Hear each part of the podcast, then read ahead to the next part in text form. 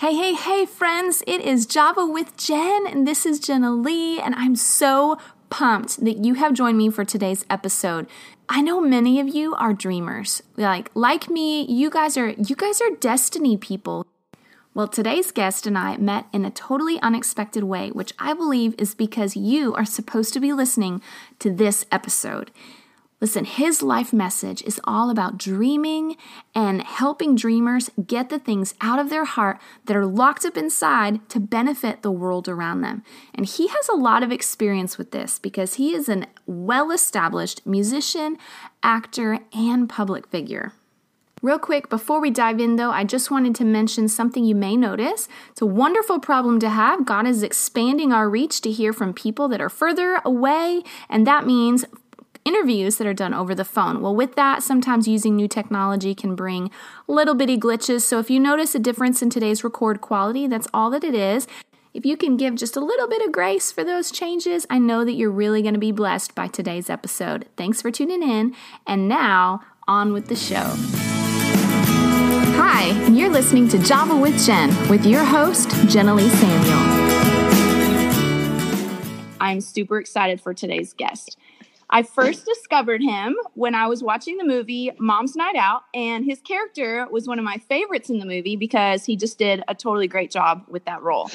and then a friend shared with me that his wife, who was also in the movie, happens to be one of my longtime favorite comedians, Anjelah Johnson. So not only did he snag Bon Qui Qui as a bride, but he was also the lead singer in the band Group One Crew and is also a fellow fashion lover and stylist. His most current venture is an exciting one, which I will let him share about later. So I want to welcome Manwell Reyes to today's show. Thank you so much, Manwell, for taking the time out to share your story. I'm so Thanks excited for having me. I'm Yeah. glad to be here. Absolutely. Now that you know how I learned about you, Uh, yeah. I'm super curious because it took me not by surprise, but I was like, holy crap, I didn't know you and Anjelah were married until I went then and hunted you guys down on YouTube to find out the story. So tell us how that happened.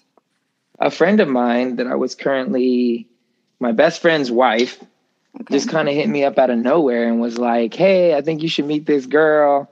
And I was like, "Okay, sure." And she sent me her Facebook profile and I was like, "Oh, wow, okay." Like I was like, it's so news to me. Like I've I've never heard of her.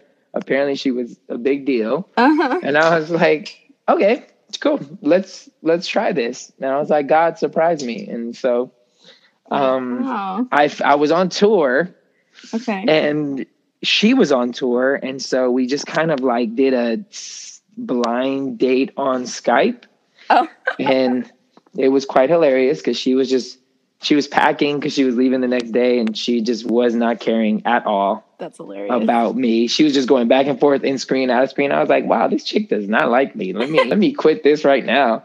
And then after that, she didn't call me for like a week. And so I Oh. hit up my friend and I was like, yo, why are you trying to hook me up with people that don't like me? And she was like, I'm sorry. And then finally Anjelah hit me up a week later. And I was like, look, I checked out all your stuff. I think you're you're cool. You know, I'd love to meet you. Here's what I'll do. I'm in South Carolina right now, but I will fly all the way to LA, Uh-huh. and I'll I only have two days off, so we can have a day date with my friends, so that you know I'm I'm I'm completely above ground, not trying to be anything shady. This isn't like a, you know, across the country. I just want to just you know meet somebody thing, Sure. and then if you dig me, then we can go on a night date the next day ourselves. And she was like, cool. So I flew out, landed, went straight to lunch. It was Uh-huh. only like an hour lunch. We, she was like, okay, cool. We can do dinner. Uh-huh. So I was like, all right, cool. We do dinner. She picked me up and she was cold like the whole time, like super cold. And I was like, ugh, Jesus, in 10 minutes, if this chick doesn't warm up, I'm going to fake a stomach ache. I'm going to bounce. and it, at that 10 minute mark, when I was like, okay, okay, this is it. I'm to, I'm to leave. She totally like leaned over and gave me like a side hug, a real like churchy side hug. And I was like, Yeah. okay, I'll, I'll take it. and then we You're ended up having like, yeah, we ended up having a great time, and then we hugged at the end of the night, and the hug was like sparks and it was funny because we didn't kiss because i told her i was like i'm not kissing until you know i know that that's going to be the one Yeah. and so we hugged it out and it was fireworks and the rest is history That's so great. Did you guys date and were how, how did the engagement work if you were on tour and she's on tour? man we dated and got engaged everything happened in nine months Oh wow. so That's it awesome. yeah it was it was quick I saw the wedding video thing Mhm. medley or whatever it is on YouTube. Is it still there? Okay. we have a couple up so you can check out our, our newlywed video or the actual wedding video Okay, that's awesome. Okay, so tell us a little bit about your backstory. Like, where did you grow up, and did you go to school for the industry that you're in now? And I mean, just give us some of your background. Um, I didn't go to. I went to the school of hard knocks. That's where I went. um, I went to Bible college. I was so I. I used to be a little thug growing up. You Okay. know, my family was in the military, and when we got out, I was born and raised in Germany. Oh wow. Came, was there for ten years, then came to Kansas and lived there for a little bit, and then retired. My dad retired in Orlando. Okay. When we retired, I realized, oh my God, we're poor because we don't have money coming in anymore. Oh. So my parents had to like move into this small little house. It was so small. It was like a, a townhome. Uh-huh. And when I went to school the first day, I'm coming with my little, you know, in, in the army we had this thing called the PX and that's where you shopped at. Oh, So right. there's no there's no real name brands there. And so I'm coming in with the wackest outfit in the history of outfits. it was this orange and black like matching outfit. The Uh-huh. the, the the shorts were bl- black and orange pinstripe oh. with the shirt was bright orange and the brand was zip code. oh. And I, it was so bad. I looked like a freaking ugly pumpkin. And Oh. I I walk into this school and people are wearing like Tommy Hilfiger, Nautica. Like this was when that was really big. sure. And I was like, oh my God, I do not fit in. Oh. And so I told my mom, I was like, Mom, we got to go get these clothes. And so we went to the mall and we realized, oh, these are way too expensive for us. So that made me get into my life of crime, which is sad, but it was literally just to fit in. So I started like Oh. robbing people and robbing places and carrying guns and doing the whole like Wow. I was a bad, bad person. And then got saved when I was in uh, uh, my going into my senior year of high school. Somebody invited me to church camp, Wow. and I went and got radically saved Wow. and never looked back. And so after that, went to Bible college, graduated Bible college, became a balloon animal man. That's awesome. They make a lot of money. Heck yeah. Paid off all my debt. At the end of paying off my debt, I got signed to Warner uh, with Group One Uh-huh. and then did that for years? Like 13, 14 years. Wow. And then ended up now, uh, I got a new deal with um, uh, Capitol Records. oh, come on now. Are you going to do solo? Yeah, it's solo stuff, but um but I'm about to finish that deal as well because to be honest, Uh-huh. I don't like being on anybody's label. I like doing my own thing. Mm-hmm. So Okay. That's kind of like a brief rendition. Yeah, yeah, that was definitely I can because I have like twelve questions now. yeah. um, okay, so how then? Okay, well, go into your got saved story. Like, what was that? You went to youth camp and you got Mhm. radically saved. Um, Yep. How did that? How did you encounter the Lord that that brought you to that moment? Man, so I was going to church the whole time I was in high school. Mm-hmm. I just was that guy who only went for the girls. I was like, there's a lot of pretty girls here. I did that too. Let's girls. go yeah and so after every you know i would i would i would go to church but then i'd be sleeping with people and and robbing people and whatever but then i would Yeah. come back to church Yeah. so it was it was so weird and then just randomly somebody invited me to youth camp and they told me that it was paid for now at that point nobody has ever done anything like that for me it was Oh, like wow. 100 and, 130 bucks which isn't like a crazy amount of money but the fact that somebody spent 130 bucks on me yeah. i was like they could have it felt like they spent a million Yeah. So I just felt this feeling of like, man, I gotta go, even Yeah. though I don't want to go. Somebody paid for me. Like that's big. And so I go thinking, all right, I'm just gonna meet more girls. And the first night, God shows up like, and when I mean he shows up, like he showed up. Like I, I don't know how familiar listeners are with church, but Sure. Yeah. you can go to you can go to camps and it's very like it's like a how do you say it's like a pep rally for Right. jesus you know Right. and it's very like yeah come on let's all get excited so when you have a typical church service there's a worship team there's a preacher there's sometimes mm-hmm. people out in the lobby selling stuff or whatever you know Right. In this place when jesus fell that first night Uh huh. not one single person was standing up Wow. there was no preacher standing up. There was no worship band standing up. Everybody out in the halls were were face down, bawling. Come on. It was the most weirdest thing I have ever experienced in my life. Because mind you, at this point, I'm not saved. right. Right. I'm just face down, and in my mind, I am cussing the whole time. Every cuss word you can think of. What the f is this? This Mhm. is effing crazy. But in my mouth, I was like, I'm not worthy. I'm dirty. I'm dirty. I'm not worthy. I'm dirty. I'm dirty. That's all I kept saying. wow. So it was just freaking me out. And then I see a vision Huh. of Jesus walking through the room. I just see his feet. And I didn't know him, but I knew him. Like I didn't know him, meaning like I've never claimed Jesus, I never followed Jesus, nothing. But when I saw, I knew.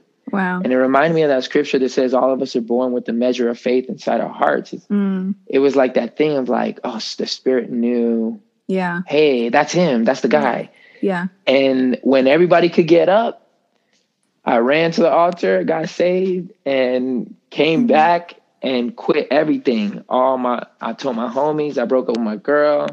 I told my Mhm. homies that I used to rob people with. I was like, I'm out, Wow. I'm done. And I went from being the most popular kid in high school to the most not popular kid in high school.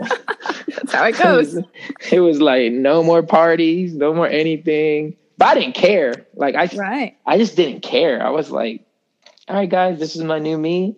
Wow. And so that's the story. And I just, That's like all things that I do, I do it at a 100. Wow. And so I just went all in. That's so awesome. So then at so that was your senior year in high school you said. So Yeah. did you go to did you go to Bible school right after high school?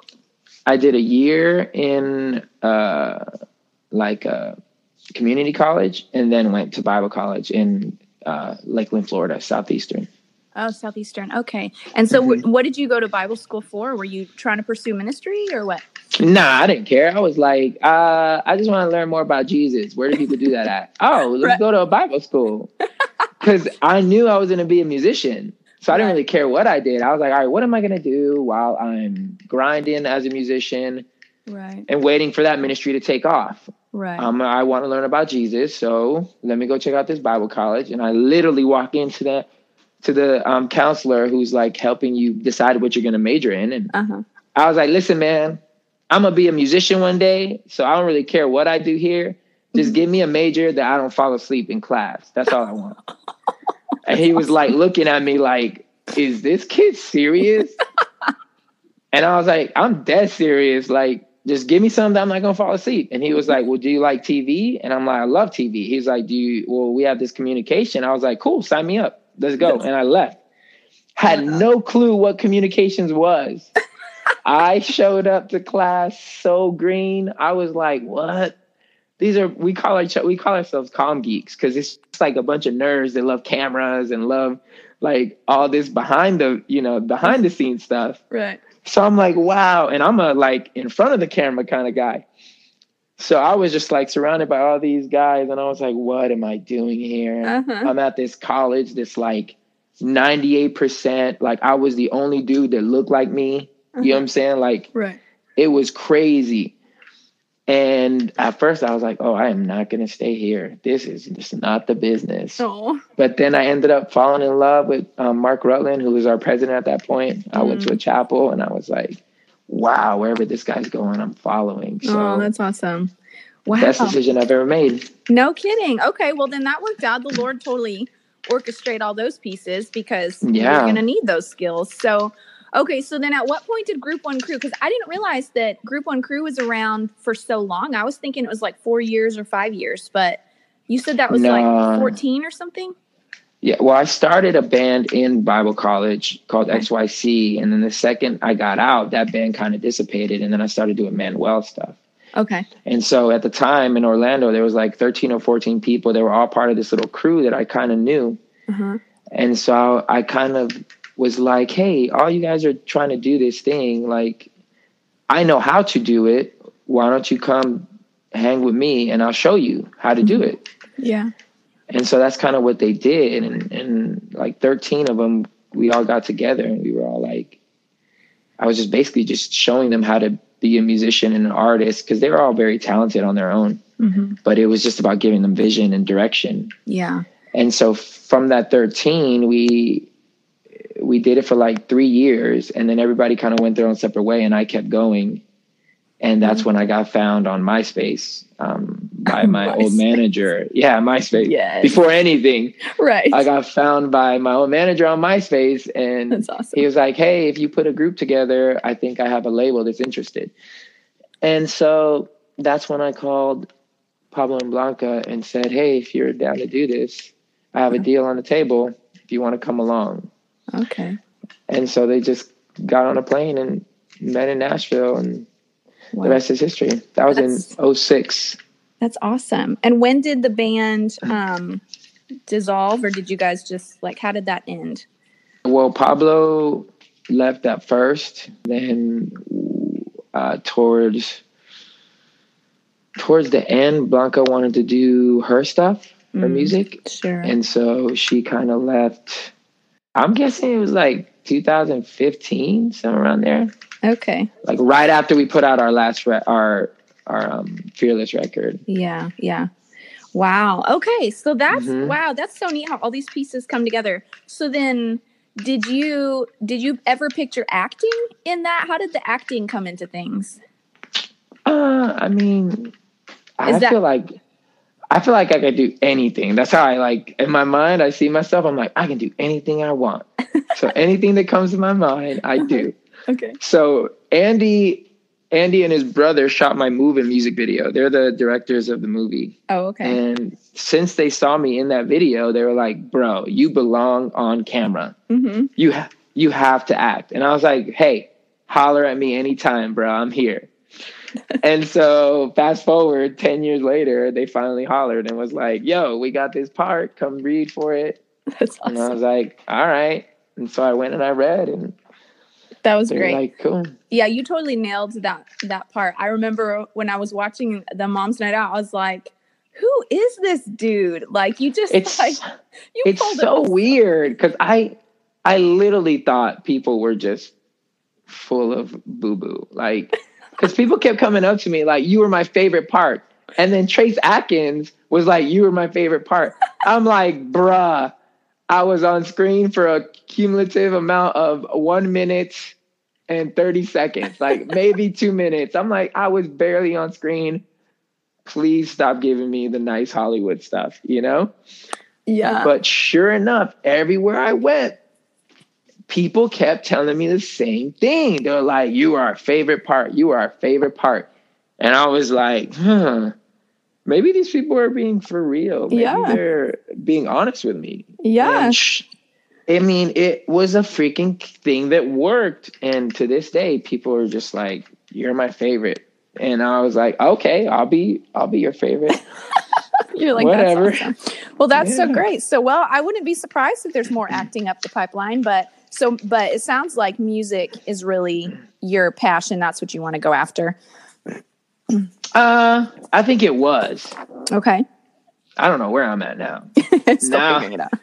Now I'm just chilling. To be honest, I Uh-huh. told myself I would retire at 40, so that's two years away. So I'm, I'm about to. I'm kind of like living that retired person life. I thought music was going to be the it, Uh-huh. but it's crazy what God does, man. It's so true. It's so it true. really is. I feel like our, our lives just kind of go in seasons. It keeps life exciting though. It keeps pulling on different gifts that maybe you didn't know you had buried. So Yeah, and I mean, it get, it makes you like, it makes you understand that you're more than what you do. you know? Yeah. It's like for a long time, I always thought, oh, I'm going to be this musician, this road dog. I'm going to be touring all my life.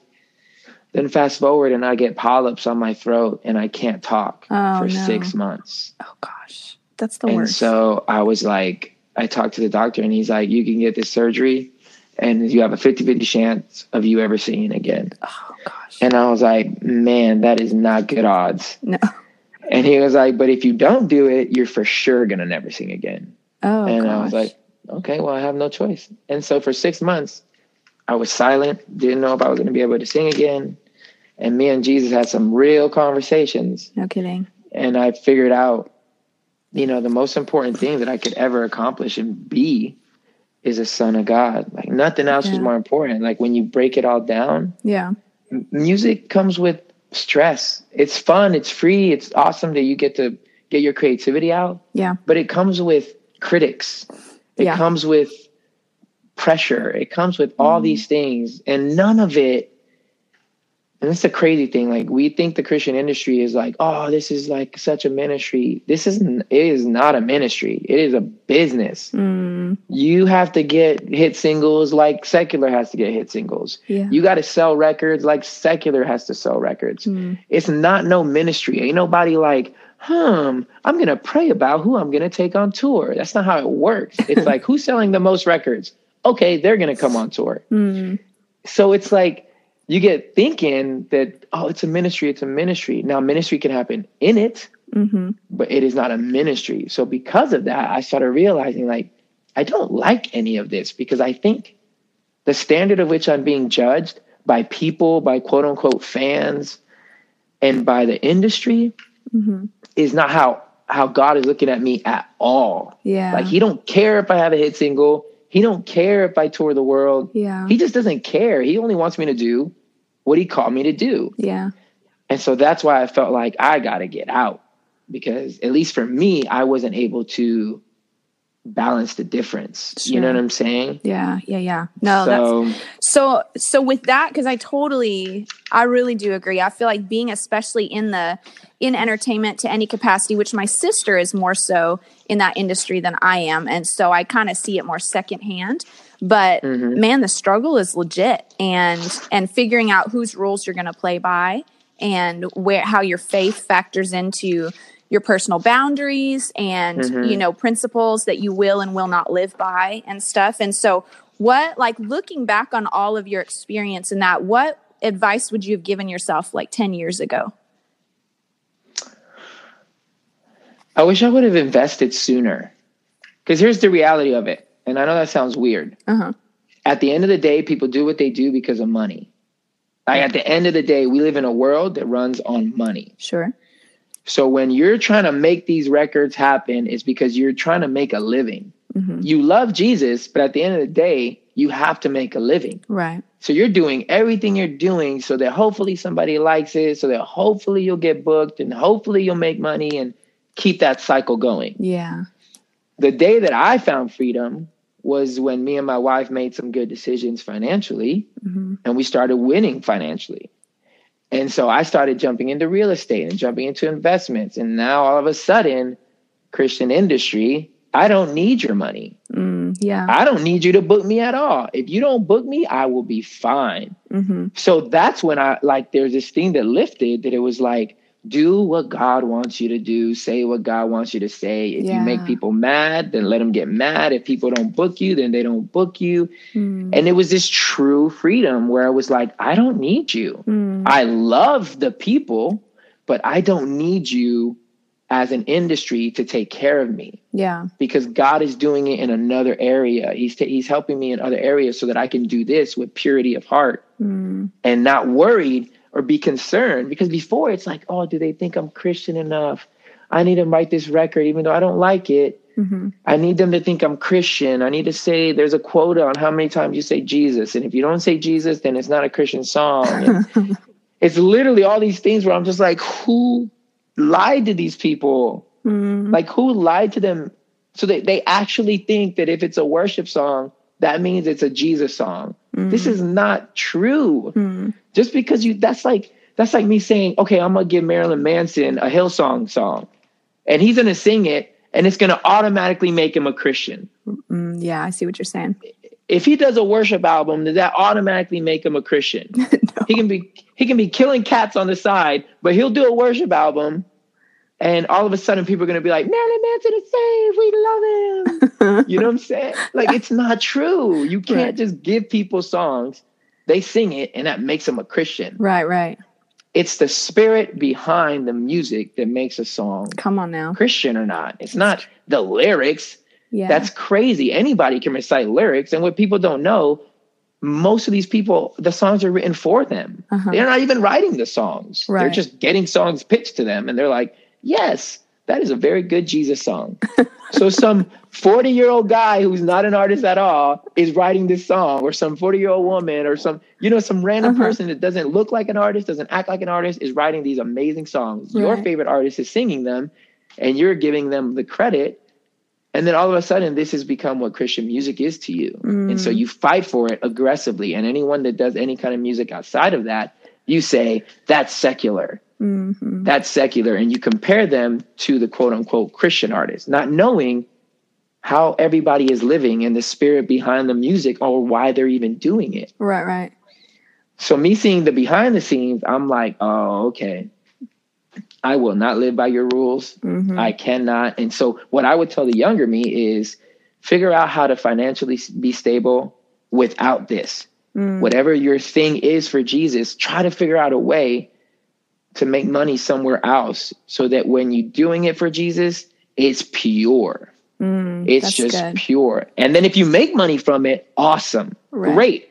But it was already pure before you started making money from it. Sure. You didn't so good. need it. You know what I'm saying? Yeah, that's so good. That's so true. You know, there was, I remember back when I was in college, I listened to this worship album, and what you're saying was the first time I kind of clicked like how much the spirit behind the music makes a difference because it was a worship album, but for some reason on that last song, I would always end up in this weird, offended, weird emotional funk after I listened to that last song and like while I was listening to it. And I remember thinking, okay, why? It was the same emotional place I would end up at. And it didn't make sense to the words of the song. It didn't make sense how I was responding emotionally to the actual words of the song. But I was like, is there something on this song?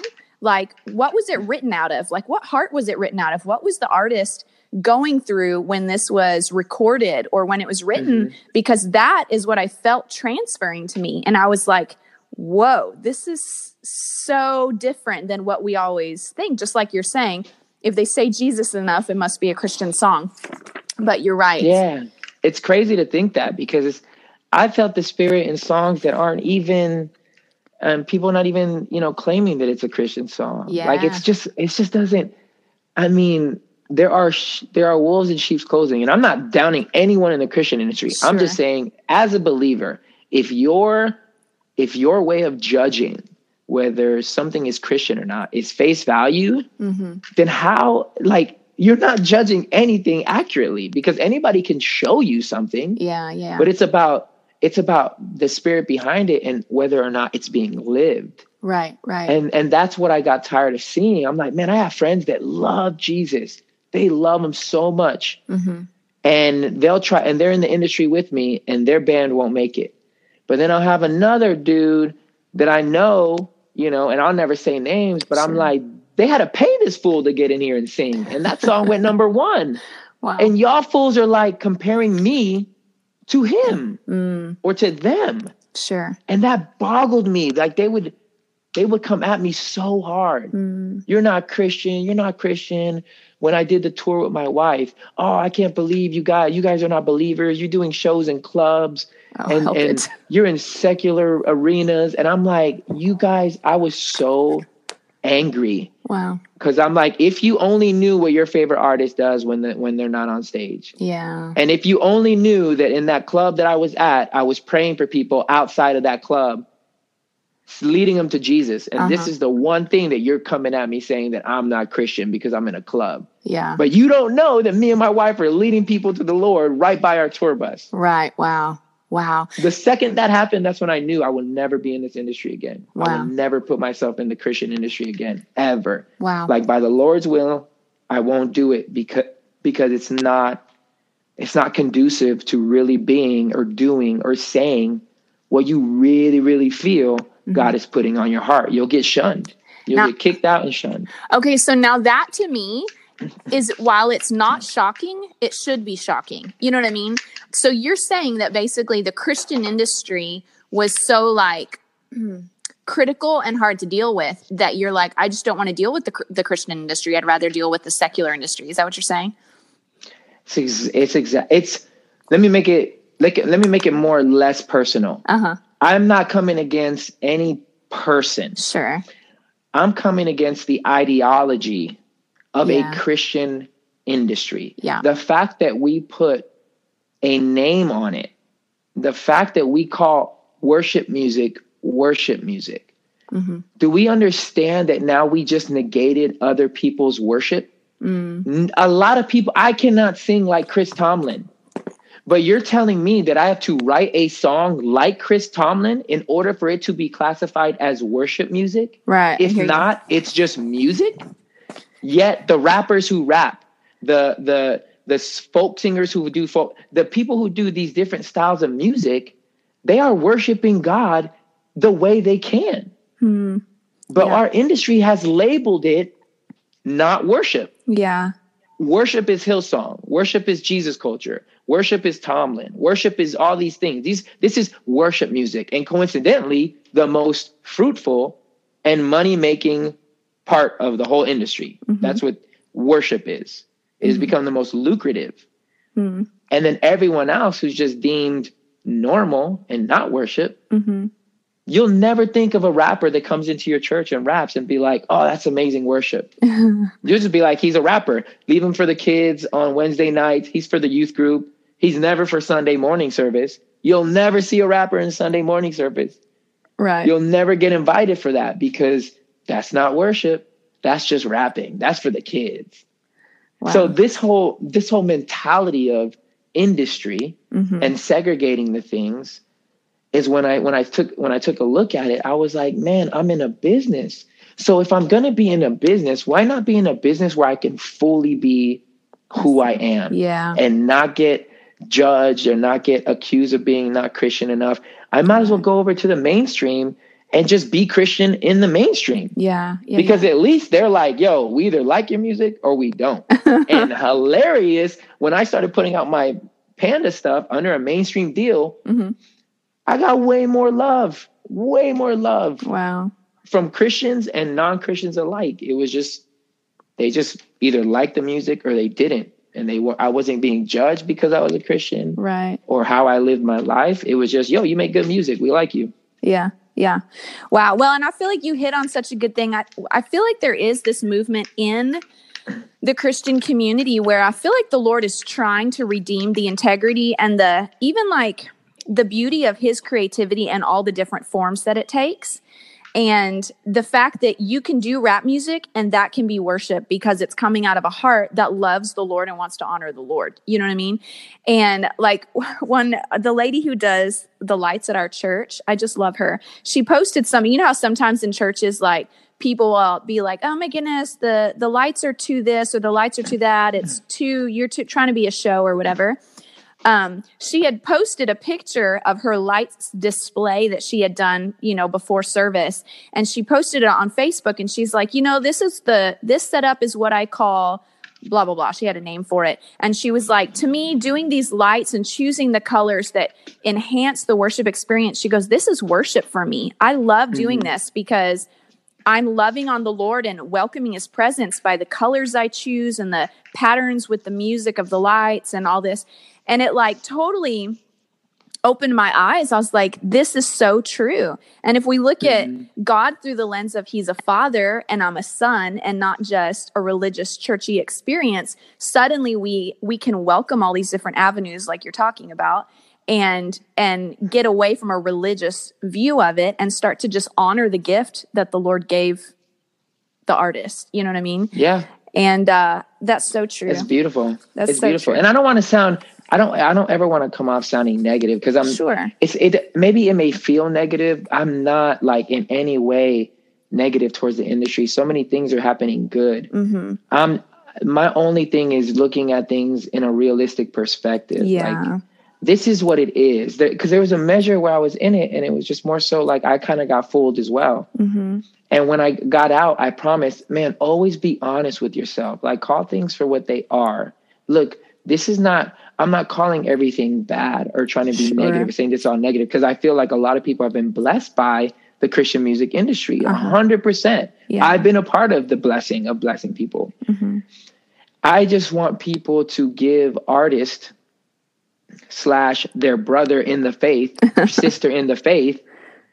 I want them to view them as, as as in a different light and the whole industry in a different way, Yeah. and make sure that they're, we're not alienating our brothers and sisters or making them feel like they're not good enough when all they have is this gift that they're trying to offer the world Right. that they feel God called them to Yeah. and that's and that's kind of like what you're saying is with the lighting girl like we all have different gifts hmm let's embrace each other and embrace each each person's unfolding of that gift hmm and encourage the family because we cannot do it alone Yeah. and coming at each other is not the way to build a healthy church Yeah. you know what i'm saying it just Yeah. it just doesn't make sense to me and so So I true. find being free from that, uh, being financially free, has helped me become more in tune with what God wants me to do and say without Mhm. any fear hmm of the repercussion of what this industry will will do to me. Sure. Yeah. And um, that makes perfect sense.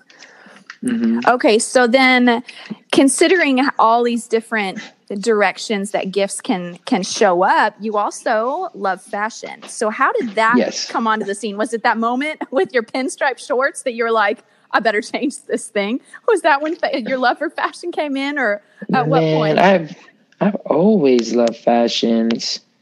It's it's something that's just been in me. Like for for me, fashion is more of an expression. It's another thing that I get to do creatively. Uh-huh. And so even as a little boy, like I just always was about looking fly. Like no matter what tax bracket I was at, I figured out a way to look fly. Yeah. And it was more expression than than wanting people to see what I had on. Like it wasn't like, Yeah. oh, look at my labels. It's more like, man, how does this make me feel? I don't buy anything without knowing why I'm buying it. That's good. That's something that I've learned. So if it's a brand, Uh-huh. I have to know about the brand before I support. So when I was young, hmm I was buying stuff that I didn't even know about. As I got older, got a little more successful, it started to become like, okay, well, why why pay this much money for Louis Vuitton?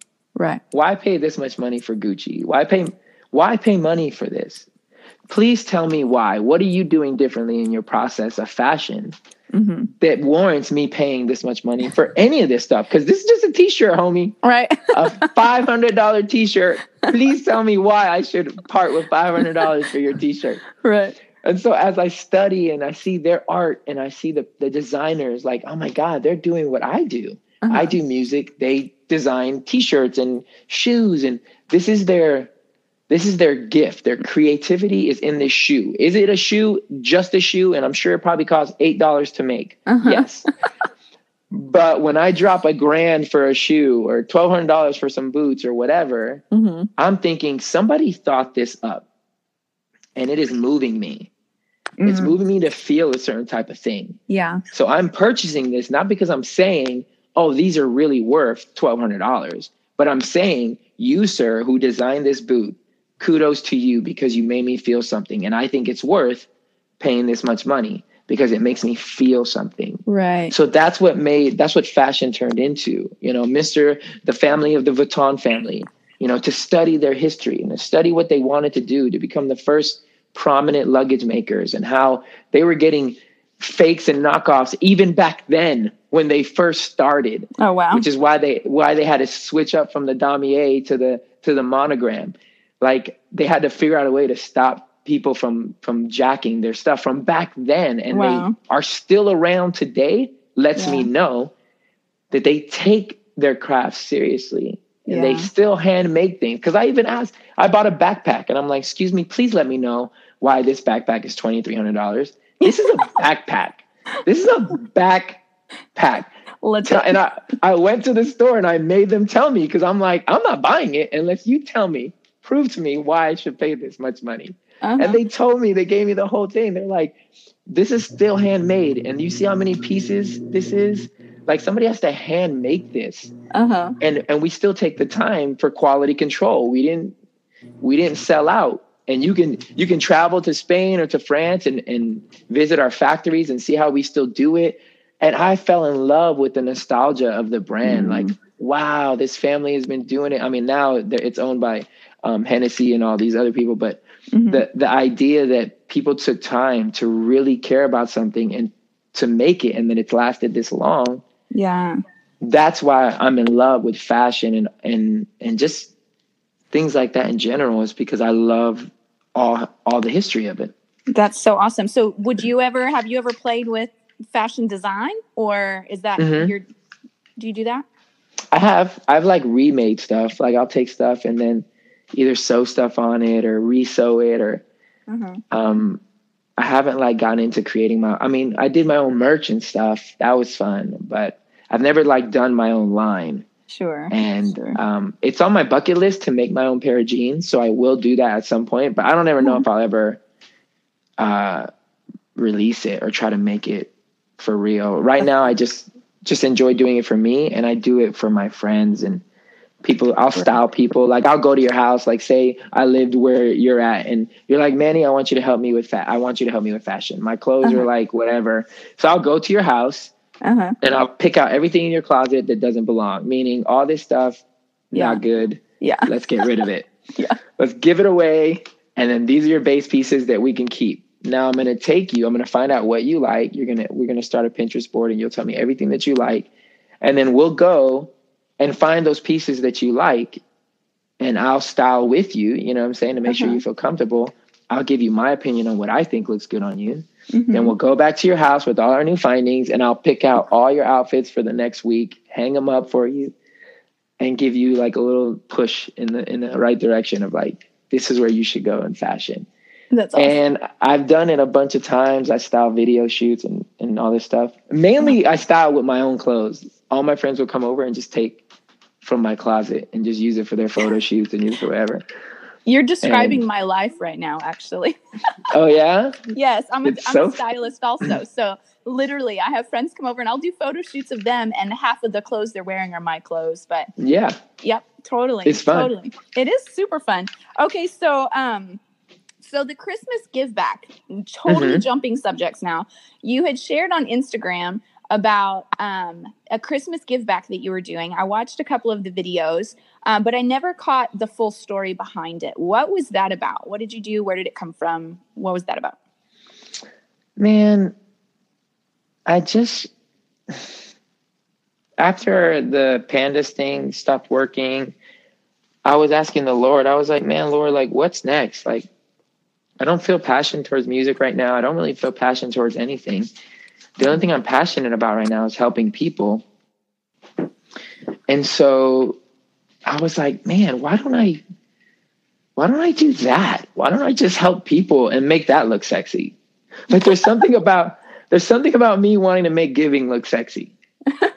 Because I think there's nothing. If people will get on the giving train, I, they're gonna feel so good about themselves, way better Right. than getting a new pair of whatever, Right. you know. And that's what I started feeling. I'm like, I have a closet full of clothes. Literally, I I did the math, and I'm like, why? If I had, if I, if I didn't spend the money on the shoes I did in the last two or three years, I could have paid off one of my houses Well, when I started thinking like that, I'm like, what the heck are you doing with your so I started selling everything Mm. and I started giving stuff away from my closet. It started be- before you saw the giving thing. I would get on Instagram and I'd be like, who wants something free?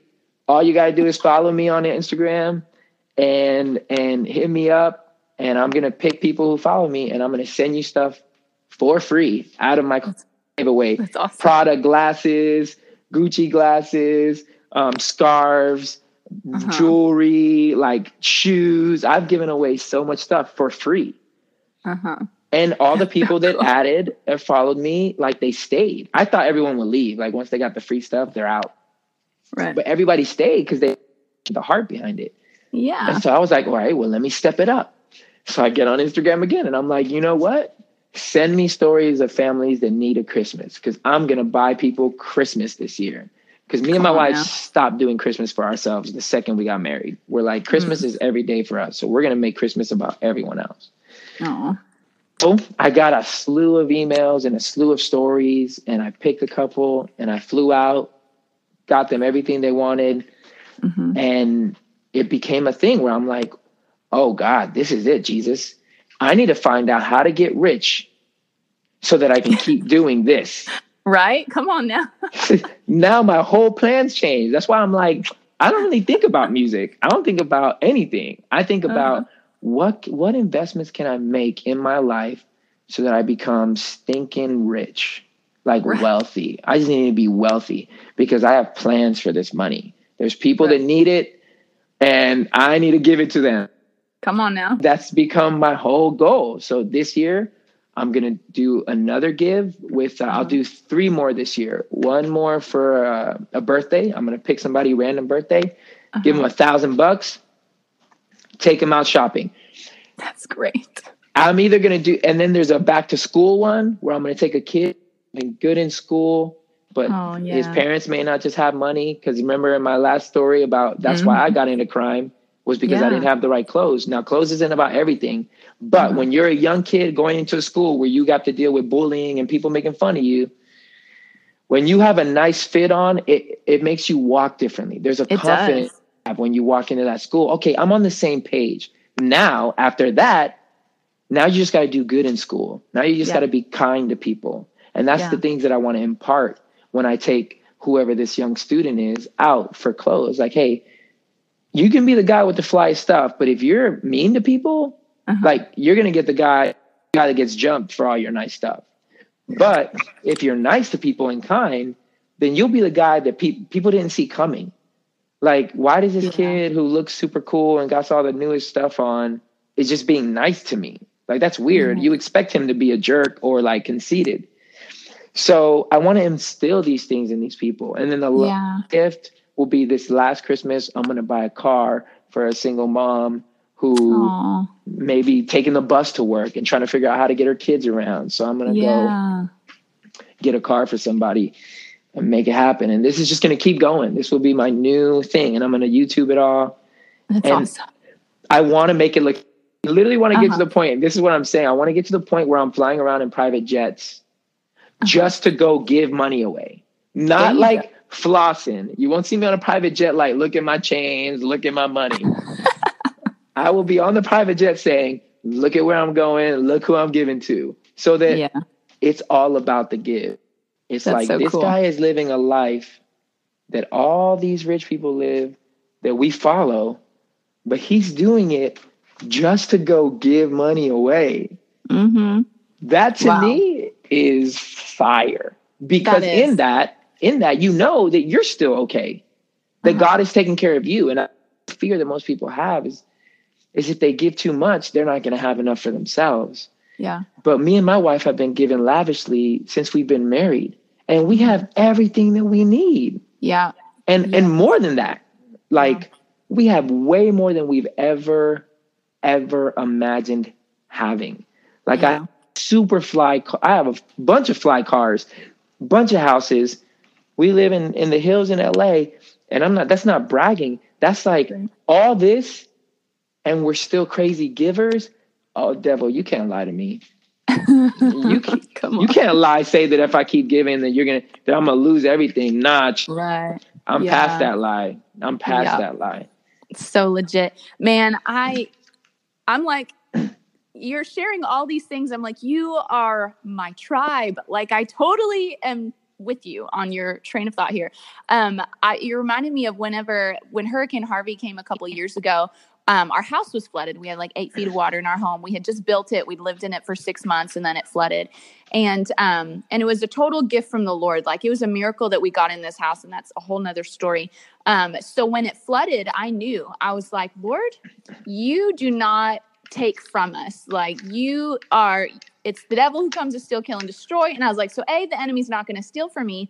But B, I mean, like we didn't have insurance or anything. And Oh, we wow. certainly didn't have the money saved to just go rebuild our house all over again, you know? Mhm. And uh, and so I was like, you know what? I was like, Lord, in this time, I want for you to continue to make us a source of generosity. Like, even though we need to redo everything, I was like, I'm determined that we're still going to be a source of blessing. Because I feel like Mm. when you have that mentality of I'm going to be a source of blessing, you you walk in a whole different almost realm. I don't know if that's the right word but it's like Mhm. you're operating from a whole different place. And it was so fascinating. Every time that i would um feel prompted to give to another family who'd lost their home during harvey it was like the lord would immediately pay me back like 10 times what i gave away Mm. and every single time whether it was small and just what i had to work with or whether it was abundance and and whatever the lord would always immediately pay back like 10 times what i had given and so i was like well dang like this is fun you know Yeah. and so even looking back on that when we lost our home and lost all the things like i don't have negative memories of that like i it is one big positive memory for me because of the way that the lord miraculously like every day i would pick up my kids and tell them all the things the lord had done for us that day because he just kept showing up and i really think that having that heart of generosity and giving was a key to that and so I love what you're saying. Like God is totally in that. I'm I'm super excited to see what the Lord does with your dreams. Uh, and all the it's just about it's about focusing on other people because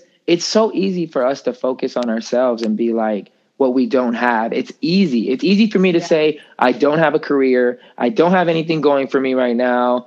Jesus where are you? I i used to be that guy. Don't get me wrong. Anytime something went wrong like when group one first finished i was like what the hell jesus? How how am i going to do and try to do everything your way for so long like i was never in this for money. I wasn't in this for anything. I was in this for the people and for you. And yet you let it die? Like i was so i was so like what did i do wrong? Like what yeah. what's wrong with me? Did i did i do something wrong? Every time something happens that we don't think should happen to us we the first thing we think is we must have did something wrong. God is mad at us. Yeah. but you can't begin a new thing unless something dies. Like you and death is never like pretty. People don't die great you know? It's not like oh look at them dying. It doesn't happen. It's sad. You mourn.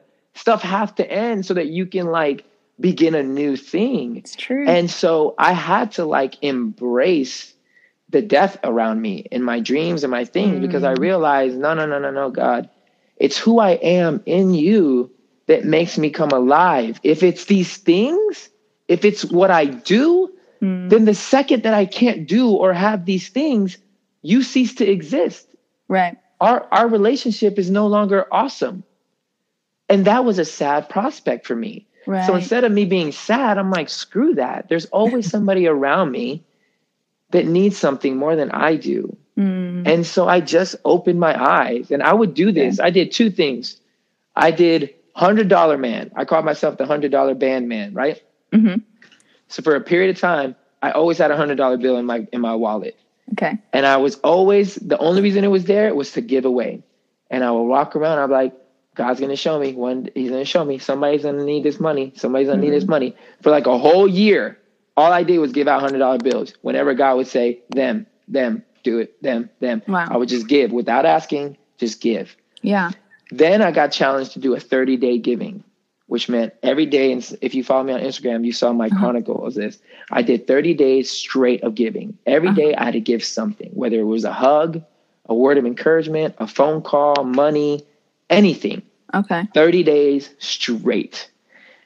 And I did it and it was awesome. It was it was awesome. Like I remember I was in a, a restaurant in Nashville and I was eating with my friend, one of my best friends, and we were doing dinner and there was these two girls right next to me. And I was like, man, I was like, man, these are really like beautiful women sitting there doing their thing.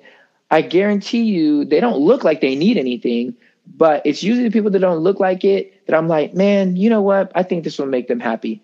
So I'm gonna I'm gonna take care of their their bill. Mhm. So I told the waiter, hey man, give me their bill. I'm gonna pay for it. Cool. Bill comes. They're like, uh, they pull out their money, and the waiter's like, it's good. And like, oh my god, what? And he was like, this guy took care of it. And I smiled and I waved. And they're Uh-huh. like, oh my God, thank you so much. Da, da, da, da. And we get to talking. One of them is a wife of like a professional baseball player. So she's way more loaded than I am. and so I'm like, she didn't need it. And this other one is an artist. But what Uh-huh. happened, fast forward, we start talking. We know the same people. My, my best friend knows the people that they know. What? All of a sudden, a year later, that artist, she's a singer, Uh-huh. is now being managed by my friend oh wow. who we were at dinner with. Wow. So now they're doing business together. He's like pushing to further her career. wow. And it's like, that would have never happened wow. if this little 30. So who knows what their relationship is going to grow into? But it all birthed out of this moment of just giving. yeah. Wow. So that's, it's like there's nothing that can come bad of giving. So I'm like a proponent. So good. Man, I, okay, so legit when I when I asked you if you'd want to be a guest on my podcast, I didn't know I was signing up for all of this. Like I'm super pumped. I'm sorry. I talk a lot. Sorry. No, no, no, no, no. No, I'm saying this is awesome. Like I love everything you're sharing. It's so good. Um, okay, so then fast forward a little bit. You're talking about your give challenge, and then your newest venture is a podcast. So where you mentioned, you know, when we were texting, like, hey, this just feels like a God idea. Can you explain like what birthed the idea of a podcast? Well, I kept guesting on my friend Jo Koy. He's a big comedian. Uh-huh. And um, he has a podcast, and he would always tell me, "Come on," and I'll be like, "Okay," and I would just go and just have fun on this podcast. And Uh-huh. I would start getting messages, and then my follower count started going up. And people would always hit me up like, "We loved you on Jo's podcast," um, because I would just be me, 100 percent unauthentic, uh, authentically me. Uh-huh. And and I had this one guy hit me up and was like, "Yo, you literally inspired me to pick my Bible up." And mind you, I'm not speaking Christianese on this show. Like. I'm not. Like if you listen to the show, some people may get offended because I I'm talking exactly how I talk, and Mhm. but people are getting ministered to. And so they're like, you if you started your own podcast, we would so listen. You should start your own podcast. You start your own Legit. so I was like, all right, God, if this is something. And then my boy Jo Koy was like, yo, if you start a podcast, I would totally help and produce and help you. So I just set it out there for God. And I'm like, all right, Lord, I could do this, but I don't Mhm. want to do it just because I can. Right. Like you, ha- you have to put it in me. It has to be in. Mhm. And so one day I was just here chilling at the house and it just hit me like a ton of bricks. I was staring at my table in my office and it was a round table. And uh, it made me think of um, King Arthur Uh-huh. and the Knights of the Round Table. And I was like, wait a minute. That's it. Instead of Knights of the Round Table, it's Knights at the Round Table Okay. and just to play off of words like we always have friends that come over and we have these amazing community that we just talk about anything and everything Mm. and we it's such a blessing because it's given us life it's literally like church for us Yeah. Yeah. and i was like hey well why don't we just put microphones up and continue to have these nights together Wow. And so i invited two other people it's me and my wife and my, my friend elise and my friend brandon Uh-huh. to come and be on it. And we just sit at this round table, drink wine, eat food, and talk about life, love, and and everything in between. And it just it just felt good. And Yeah. we did we did the first two couple nights ago, and it was so easy. It was so effortless. Like there wasn't need of we don't need to build chemistry because we already are in each other's lives. You know, Sure. we're we're doing it together and we have great perspective. You know, Brand and Elise are both pastors' kids. Elise is a pastor right now at a, at a big church here in LA, and Brandon is teaching at a school, um, private school, a basketball player because he used to be a professional basketball player. Cool. And so it's good. It's me and my wife and them too. And That's awesome. yeah, Man, well, I mean, like just everything that you've been sharing and the things just coming out of your heart. Like I'm sitting here going, "Holy crap! I'm so excited that he's going to have a podcast." like I'm going to definitely be listening to your podcast because so much of what you're sharing, I feel like, is so a it is authentic, but b I feel like it's refreshing because it's not um because it's faith yes and it's straight like let's just do pure just pure like pure jesus but in a non-religiousy non over churchy and and I'm I mean I've grown up in the church. Like I was a missionary kid. I'm a pastor right now Mm, yeah. you know and I've been in ministry my literally my entire life. And um, so I don't have anything against the church but what I crave and long for is for the church. I feel like so much we can get caught up with the religious aspect of pursuing God that we miss God altogether, Mhm. miss his heart, miss his creativity, miss um, how personal he is. And um, and so I love that I hear a lot of that in what you're saying. I hear that heart coming out of your words. Like you're just like, listen, God's real. God's in my life. He wants to do the things. Let's do what matters. And who cares if it's not what I always thought it would be? Let's just do the things, you know? And um, and I feel like that's gonna just your approach to the Lord using you is just gonna be refreshing to people. And um, and it's just it's a voice we need. In fact, I was thinking about you when I was I was praying for this episode and praying for you and um, praying about just another friend I know who just she's um, a celebrity stylist actually, and she is a fashion designer, and she just launched her own podcast. And so I was thinking about this. I was like, Lord, why are there so many podcasts popping up right now? You know, like especially among believers. And I just felt like the Lord was like, like He's like, I need my people who are going to bring my voice to the airwaves. Like the Lord wants to be talking, you know, and Yeah. He talks through His children and um and through his word and so i'm just super pumped like i'm all about it i'm praying for you already and i'm just excited for what the lord's doing in your life and what the lord has ahead and so Yeah. Thank you so too. much, Thank Mike, you. for sharing these things okay so one last one last thought last question Sure. with my listeners who many of them you know they may not pursue the entertainment industry or you know they may be in business or they may be teachers or housewives whatever Mhm. um, but they all have dreams, and Mhm. we all have dreams, especially if we know the Lord. His dreams are are born in our hearts, and and so we all have just this sense of destiny inside of us. So, what advice would you give to these people from all ends of the spectrum? What advice would you give them from your story about going after your dreams and running after the things that are in your heart that may seem too big for you, but you know that they're from the Lord? Well, if it's, I don't think if it if you can't do it, I don't know if it is from the Lord. Yeah, if you can do it, you know what I'm saying? Like I kind of feel Yeah. like, why do you need Jesus to go and deliver this or to deliver? You can. There's a lot of things you can do on your own without Jesus. Yeah. It's the things that take incredible faith, and for some of us, that incredible faith is starting a podcast because we are, we're riddled with insecurity and we're riddled with, do people even want to hear from me?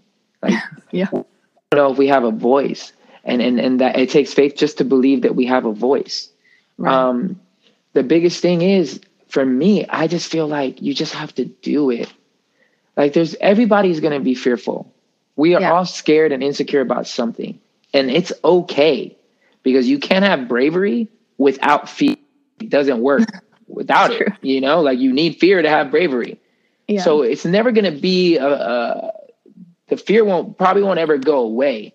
It's Mhm. you and whether or not you let the fear control you or the insecurity control you. Because the second you do, that is the second that you have made fear and insecurity God. You're telling it that it has more power in your life Mm. than the than the King of all kings. And I think most people, if they would just do that thing that they feel that they're called to do, if they would set their heart on it and just go for it, yeah. they'll be surprised at what God can do when you actually put it out into the world. I try every silly idea that comes to my mind. I tr- I give it a go. If I feel it's a God thing, like I'll just try it. Yeah. Some of it works, some of it doesn't. But I'm like, there's no way I'm gonna let an idea just live in my head that I feel Yeah. could be a God thing. And So so. I just want to encourage people just try. Try because you never know what that one decision can do for someone. This podcast thing, I don't know if it's going to work, but I do know if one person emails me and says, Yo, you have blessed my life, then all the money I've spent on it, all the time, it's been worth it because I don't know who that one person is going to become. Sure. I Wow. I don't know. He could become the next freaking Billy Graham. He could You know what I'm saying? Like you just Yeah. don't know who is listening to you and who you can affect. When I got saved, I had one guy disciple me, and it was this guy named Ruben, and he was like 40 years old, and we had this discipleship class. Mm. Mind you, it was like the class was usually like 30 people to a class. So when I show up, it's only me and it's this dude. And I felt so bad for him. I was like, bro, you you don't have to like keep coming. Like this is me. And he's like, no, if you come, I'm gonna come. Like if Oh, you yeah. commit, I'm gonna commit to you. And it's six Yeah. weeks. And so I committed to him and he came Uh-huh. every week. Come on. Fast forward, I stay saved. His his son, who was like one at the time, Mhm. his favorite musician or who inspired him the most was me. Wow. So fast forward 15 years later, his son is now doing music. He's out here in LA chasing his dream doing music, inspired by me. Wow. Little did he know that he was actually the disciple guy that was going to lead his son into his freaking calling. If he would have just quit on me, maybe I would have stopped going to church because I would have been like, man, this this sucks. The first time somebody gets a chance to like be a friend, they like bounce on me. This isn't the church. I, you know, it could have happened. Right. Right. So all that to say is you know what you have in you until you get it out. And it Yeah. and don't be like weird that it's it's a small thing. Wow. Don't don't like judge yourself on whether oh but it's not music or it's not preaching, it's not something big where there's notoriety. All that crap is that's for the birds. Yeah. Like happiness and true true joy doing what you've been called to do and what you feel purpose to do. If that's freaking cooking for someone, if that's being a teacher, if that's being a gardener, if that's being a musician, it Mhm. doesn't matter. Happiness Wow. doesn't land on what you're doing. It lands on Yeah. who you're doing it for. And that's it. Like that's really it. That's so good. So can we add to this um, list of ventures that you're going to write a book as well? And I've written a book. I've have you a- really? I did a children's book. What?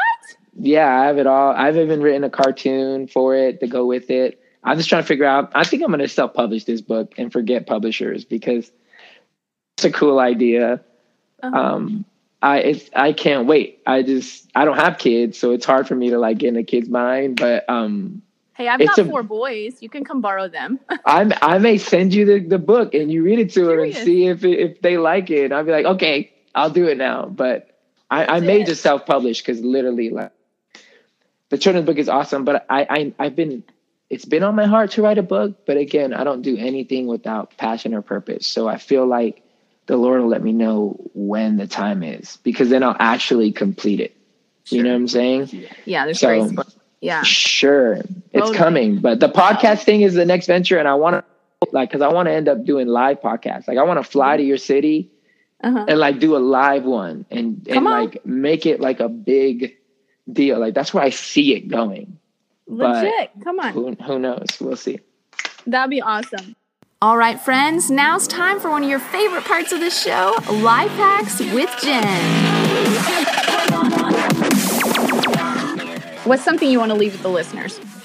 Well, for those of you shoppers, there's Mhm. an app called Shop Style. If you haven't heard of it, it's amazing. It literally searches the entire globe for on. whatever it is that you're looking for. It's called Shop Style. That's just a little shop. That's for the fashionistas out there because Uh-huh. I, I have cheaper in Italy than it's going for in LA, and I'll get it like a month before anybody in the states have it. So it's just Oh, it's just a super dope app. It's called Shop Style. But come on now. as far as your dreams are concerned, here's the number one thing accountability. Uh, So, in whatever, li- like, I, I was following this YouTuber and he said, everybody has an idea, but not everybody has execution. And execution is everything. So, what I tend to do is even to my social media following, or if you don't have a big one, it doesn't matter. Put your dream out there. Mm, profess that you are going to do it. And uh, let the world accountable because you're going to feel Mm. real silly if you're like guys by the end of this year i will have my clothing line done or by the end of this year i will have a record done. It's going to happen. Follow my journey then you're going to wait if you don't do it and that one person hits you up hey whatever happened to the whatever you're going to feel Right. like oh my god they're actually I'm a failure. they're actually wanting me to do what I said I was gonna. Right. That stuff works, man. And That's so that's why. I put everything out in the open. I tell my wife, I'll tell my friends, guys, I'm gonna do this, and they just by them asking, hey, mm-hmm. whatever happened to what you call it. I will I will find myself like feeling real silly if I was just a talker and I just Sure. oh I'm just gonna sound cool and I'm gonna say stuff. No, no, no, no, no. I say it, I speak it, and I say I'm going to accomplish this. So and good. it feels so good when you actually do that. So it's just accountability, execution. good. That's what it's simple. It doesn't cost money. Just tell somebody and, It's awesome. and see if they keep you accountable. And that's it. That is that you know what? I can vouch for that. That is right now. That is why you're recording this podcast with me right now. Is Mm. because I told a friend, I said, if I keep this in my head, it's never gonna happen. Still took me forever to get it done, but she kept me accountable and the dream came to fruition. So There you go. you're legit. You're legit on that. Oh my gosh. Well, I think we could probably still talk for another hour, but I want to let you go. But thank you so much, Manwell, for coming and Thank sharing you. your wisdom and experiences. This has been way more encouraging, way more enriching than I even expected. So I'm Oh, truly awesome. grateful. Thank you so much. Yes, absolutely. Well, until next time, you guys, thanks for joining Java with Jen. Y'all have a great week. And you guys don't forget to go follow your boy Manwell Reyes on Instagram. And his handle is at Manwell Reyes. It's his full name, M A N W E L L R E Y E S, Manwell Reyes. And then you can find his newest podcast venture.